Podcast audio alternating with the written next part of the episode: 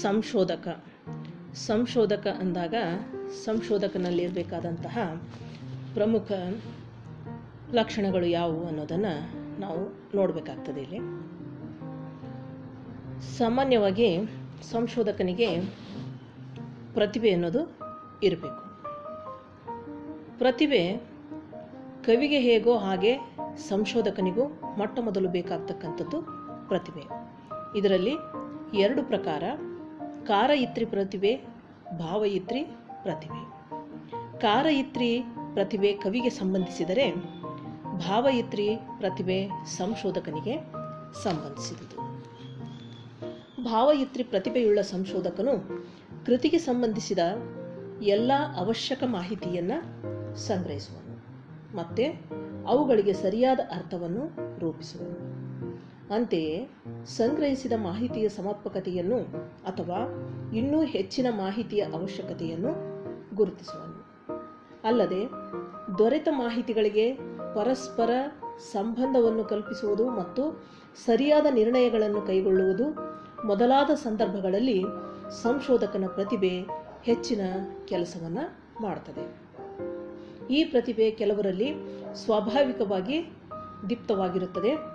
ಇನ್ನು ಕೆಲವರಲ್ಲಿ ತರಬೇತಿಯ ಮೂಲಕ ಪಡೆದುಕೊಂಡಿರ್ತಾರೆ.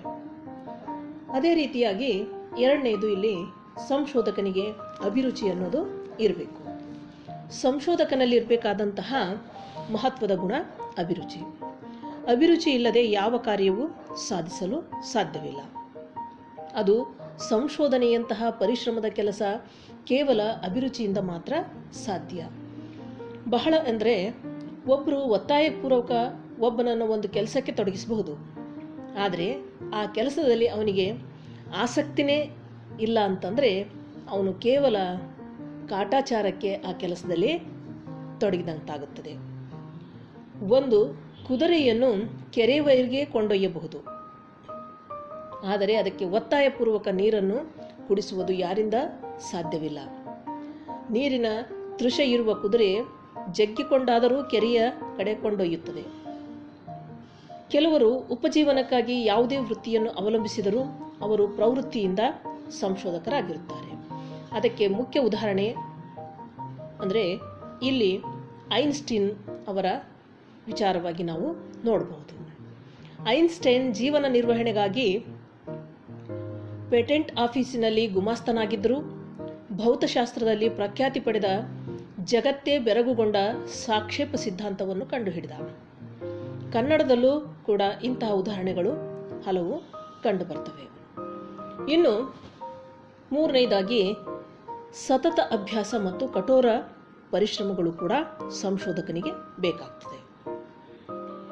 ಇವು ಎಲ್ಲ ಸಂಶೋಧಕರಲ್ಲಿ ಇರಬೇಕಾಗಿರ್ತಕ್ಕಂತಹ ಸಾಮಾನ್ಯ ಗುಣಗಳಾದರೂ ಅವರವರು ಆಯ್ದುಕೊಂಡಂತಹ ವಿಷಯದ ಮೇಲೆ ಅವು ಅವಲಂಬಿತವಾಗಿರುತ್ತವೆ.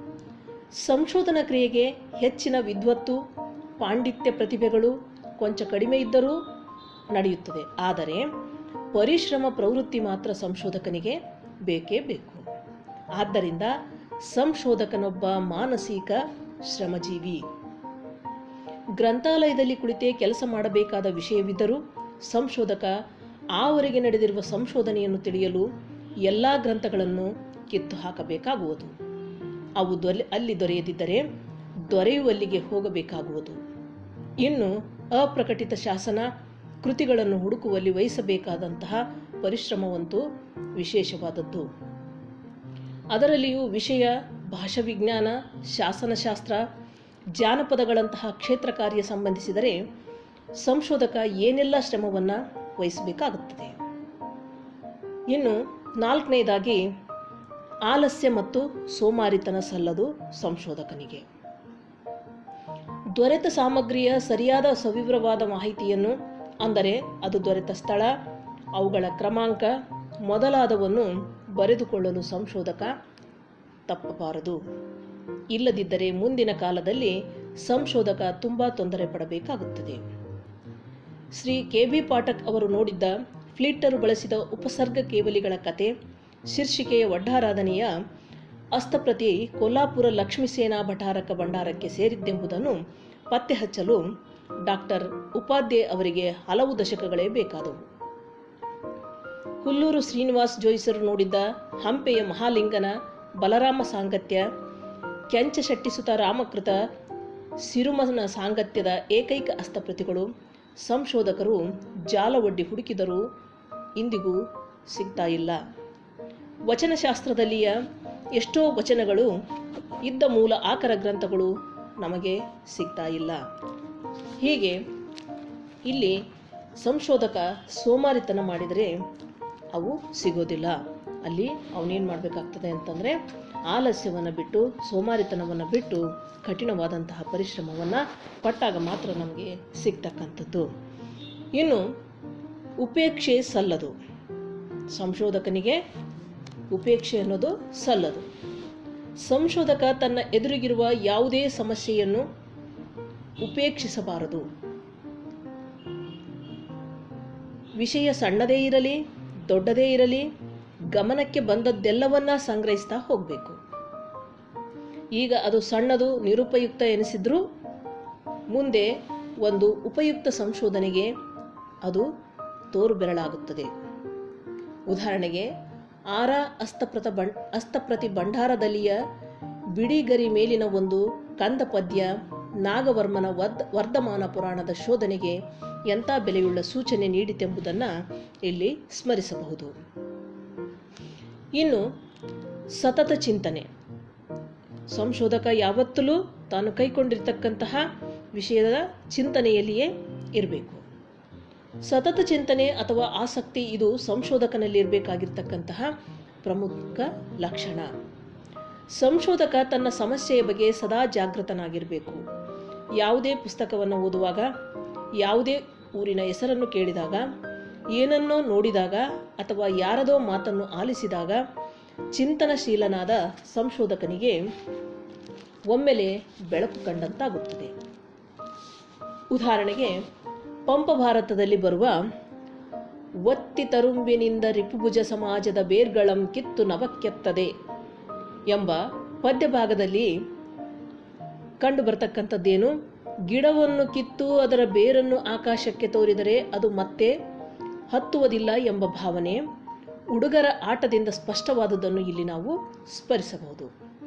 ಅದೇ ರೀತಿ ಪಂಪ ಪಂಪ ಭಾರತದಲ್ಲಿಯ ಚಕ್ಕಣ್ಣ ಎಂಬ ಶಬ್ದಕ್ಕೆ ಡಾಕ್ಟರ್ ವೆಂಕಟಾಚಲ ಶಾಸ್ತ್ರಿಯವರು ಅರ್ಥ ಕಂಡದ್ದನ್ನು ಇಲ್ಲಿ ನೆನೆಯಬಹುದು. ಸಂಶೋಧಕನು ಯಾವಾಗಲೂ ಅಸಮಾಧಾನ ಚಿತ್ತವನ್ನು ಹೊಂದಿರುತ್ತಾನೆ. ಅವನು ಮನಸ್ಸಿನಲ್ಲಿ ಯಾವಾಗಲೂ ಬಿಡಿಸಲಾಗದ ಹತ್ತಾರು ಸಮಸ್ಯೆಗಳನ್ನು ಕಂಡುಕೊಳ್ತಾ ಇರ್ತಾನೆ. ಅವನ ಮನಸ್ಸು ಭರ್ತಿ ಮಾಡಲು ಖಾಲಿ ಬಿಟ್ಟಿರುವ ಜಾಗ ಒಂದು ಪತ್ರಿಕೆಗೆ ಹೋಲಿಸಬಹುದು. ಅವನ ಅಧ್ಯಯನ ಸಾಗಿದಂತೆ ಸಂಶೋಧನೆ ಮುಂದುವರಿದಂತೆ ಆ ಜಾಗ ಭರ್ತಿಯಾಗುತ್ತಾ ಹೋಗುತ್ತದೆ. ಸಂಶೋಧಕನ ಮನಸ್ಸೊಂದು ವೈವಿಧ್ಯಪೂರ್ಣ ಆಸಕ್ತಿಗಳ ಕೇಂದ್ರವೂ ಆಗಿರಬೇಕು.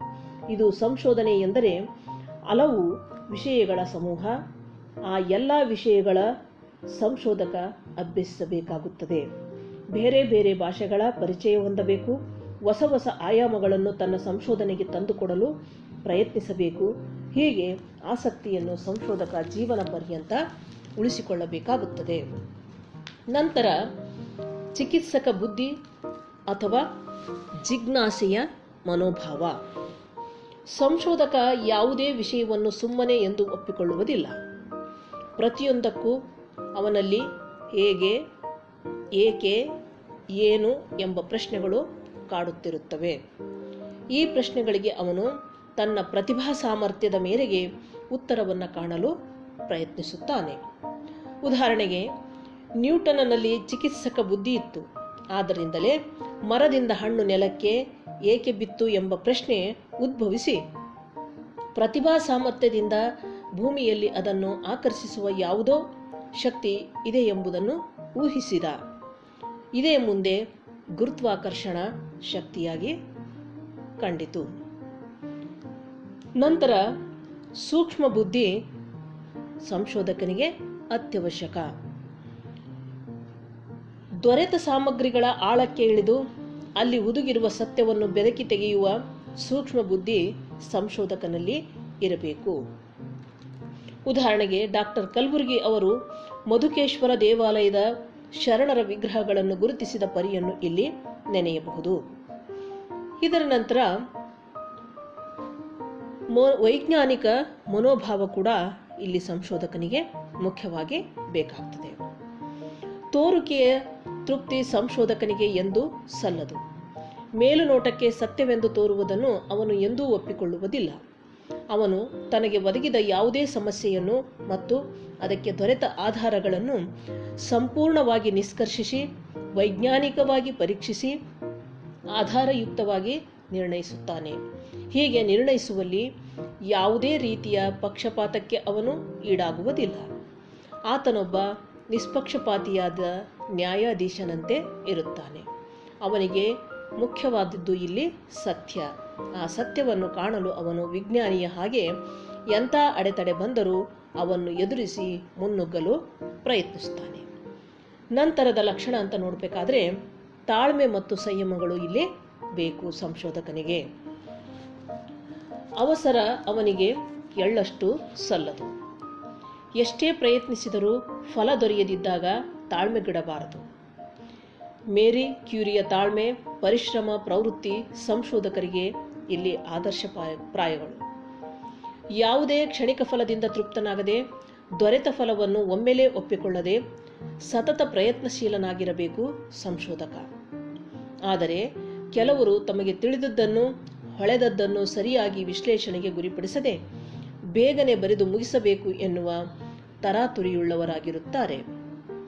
ತಮ್ಮ ಪ್ರಬಂಧ ಹೆಚ್ಚು ಕಡಿಮೆ ಇದ್ದರೇನಾಯಿತು? ಡಿಗ್ರಿ ದೊರೆತರೆ ಸಾಕು ಎನ್ನುವ ಮನೋಧರ್ಮ ಅವರಲ್ಲಿರುತ್ತದೆ. ಇನ್ನು ಕೆಲವರು ಎತ್ತಿಕೊಂಡ ಸಮಸ್ಯೆಯ ಬಗ್ಗೆ ಸಂಪೂರ್ಣ ತೀರ್ಮಾನ ಸಾಧ್ಯವಾಗುವವರೆಗೆ ಪ್ರಬಂಧವನ್ನು ಬರೆಯಲೇಬಾರದು ಎಂಬ ತತ್ವ ಹೊಂದಿರುತ್ತಾರೆ. ತಾವು ಬರೆದ ಮೇಲೆ ಬೇರಾರು ಬರೆಯಬಾರದು. ತಮ್ಮ ಪ್ರಬಂಧ ಎಂಬ ಇಚ್ಛೆ ಅವರದಾಗಿರುತ್ತದೆ. ಇಂಥವರು ಒಮ್ಮೊಮ್ಮೆ ಏನನ್ನೂ ಬರೆಯದೆ ಹೋಗಬಹುದು. ಬರೆದರೂ ಕೂಡ ಹೆಚ್ಚು ಬರೆಯಲು ಸಾಧ್ಯವಿಲ್ಲ. ಆದ್ದರಿಂದ ಇವೆರಡರ ಮಧ್ಯದ ಮನೋಭಾವ ಸಂಶೋಧಕನಿಗೆ ಇರಬೇಕು. ಅಂದರೆ ಅವನು ಹೆಚ್ಚು ಅವಸರನೂ ಪಡಬಾರದು. ಪೋಷಕ ಸಾಮಗ್ರಿಗಳನ್ನೆಲ್ಲ ಸಂಗ್ರಹಿಸಿ, ಸಂಪೂರ್ಣವಾಗಿ ಆಲೋಚಿಸಿ, ಆಮೇಲೆ ಪರಿಹಾರ ದೊರೆಯದಿದ್ದರೆ ಅದನ್ನು ನಿಸ್ಪೃಹನಾಗಿ ಒಪ್ಪಿ ತಾನು ಆ ಮಟ್ಟಿಗೆ ತಾಳಿದ ನಿಲುವನ್ನು ಪ್ರಕಟಿಸುವುದು ಒಳಿತು. ಆದರೆ ಅದನ್ನು ಆತ ತಾತ್ಕಾಲಿಕ ತೀರ್ಮಾನ ಅಥವಾ ಊಹೆ ಎಂದು ಹೇಳುವುದನ್ನು ಮಾತ್ರ ಮರೆಯಬಾರದು. ನಂತರದು ಛಲ ಮತ್ತು ಧೈರ್ಯ. ಸಂಶೋಧಕನಿಗೆ ಅವಶ್ಯಕವಾಗಿ ಬೇಕಾಗ್ತಕ್ಕಂತಹ ಗುಣಗಳು ಛಲ ಮತ್ತು ಧೈರ್ಯ. ಹಿಡಿದ ಕೆಲಸವನ್ನು ಪೂರ್ತಿಗೊಳಿಸುವ ಛಲ, ಎಂಥ ತೊಂದರೆ ಬಂದರೂ ಅವನ್ನು ಎದುರಿಸುವ ಧೈರ್ಯ ಅವನಲ್ಲಿರಬೇಕು. ನಿಷ್ಠುರ ಸ್ವಭಾವವು ಅವನದಾಗಿರಬೇಕು. ಅವನು ಹೇಳುವ ಸತ್ಯ ಆ ಕಾಲದ ಜನರು ನಂಬಿರುವ ಭಾವೆಗೆ ಭಾವನೆಗೆ ವಿರುದ್ಧವಾಗಿರಬಹುದು. ಅವನಿಗೆ ತನ್ನ ಕಾಲದ ದೊಡ್ಡವರ ಹೇಳಿಕೆಗಳನ್ನು ಖಂಡಿಸುವ ಪ್ರಮೇಯವೂ ಬರಬಹುದು. ಸಂಶೋಧಕನಿಗೆ ಜನ ಮೆಚ್ಚುವುದು ಮಾತ್ರವಲ್ಲ, ಮನ ಮೆಚ್ಚಬೇಕು. ನಮ್ಮ ದೇಶದಲ್ಲಿ ವಸ್ತುನಿಷ್ಠವಾದ ಸಂಶೋಧನೆಗೆ ಇರುವ ತೊಡಕುಗಳನ್ನು, ತೊಂದರೆಗಳನ್ನು ದಾಟುವಲ್ಲಿಯೇ ಸಂಶೋಧಕನ ಯಶಸ್ಸು ನಿಂತಿದೆ. ಆ ದಾಟು ಸುಲಭವಲ್ಲ, ಅದೊಂದು ದಿವ್ಯವೇ ಸರಿ.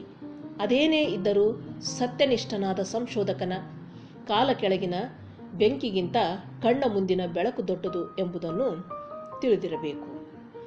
ಪೂರ್ವಗ್ರಹ ಪೀಡಿತ ಭಾವನೆಯಿಂದ ಸಂಶೋಧ, ಹೊಸ ಹೊಸ ಸಂಶೋಧನೆಗೆ ಬೆಳಕಿಗೆ ಬಾರದಂತೆ, ಹೊಸ ಸಂಶೋಧಕರು ಮುಂದೆ ಬಾರದಂತೆ, ದಿಕ್ಕುಗಾಣದಂತೆ ಮಾಡುವ ಹಿರಿಯ ಸಂಶೋಧಕರು ಉಂಟು. ಇನ್ನು ನಾಲ್ಕನೇ ನಂತರದ್ದು ಅಪ್ಪಟ ಪ್ರಾಮಾಣಿಕತೆ. ಗೊತ್ತಿರುವುದನ್ನು ಗೊತ್ತಿದೆ ಎಂದು, ಗೊತ್ತಿಲ್ಲದೆ ಇರುವುದನ್ನು ಗೊತ್ತಿಲ್ಲವೆಂದು ಒಪ್ಪಿಕೊಳ್ಳುವ ಗುಣ ಸಂಶೋಧಕನಿಗೆ ಅವಶ್ಯಕ ಅದನ್ನು ಬಿಟ್ಟು ಕೆಲವರು ಸುಳ್ಳನ್ನೇ ಸತ್ಯವೊಂದು ಜನರ ಮನದಲ್ಲಿ ಬಿಂಬಿಸುವುದು ಉದಾಹರಣೆಗೆ ವಿಜಯನಗರದ ಸಂಸ್ಥಾಪಕ ವಿದ್ಯಾರಣ್ಯರು ಎಂದು ಕವಿರಾಜ ಮಾರ್ಗದ ಕರ್ತೃ ನೃಪತುಂಗ, ಕರ್ನಾಟಕದಲ್ಲಿಯ ಪ್ರಾಚೀನ ದೇವಾಲಯಗಳ ಶಿಲ್ಪಿ ಜಕಣಾಚಾರಿ ಎಂದು ಹೇಳುವುದುಂಟು. ಆದ್ದರಿಂದ ಸಂಶೋಧನೆಗೆ ದೊಡ್ಡ ಅಪಚಾರವೆಸಗಿದಂತಾಗುತ್ತದೆ ಇಂತಹ ತಪ್ಪು ತೀರ್ಮಾನಗಳು ಒಮ್ಮೊಮ್ಮೆ ಪ್ರಚಾರಕ್ಕೆ ಬಂದು ಬಿಟ್ಟರೆ ಅವು ಜನರ ಮನಸ್ಸಿನಿಂದ ಅಳಿಸುವುದು ಕಷ್ಟವಾಗುತ್ತದೆ.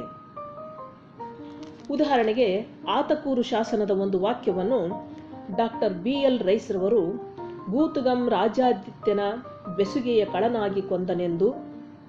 ಅದನ್ನೇ ಡಾಕ್ಟರ್ ಫ್ಲಿಟ್ ಅವರು ಭೂತುಗಂ ರಾಜಾದಿತ್ಯನಂ ಬೆಸುಗೆಯ ಕಳ್ಳನಾಗಿ ಕೊಂದನೆಂದು ಓದಿದರು.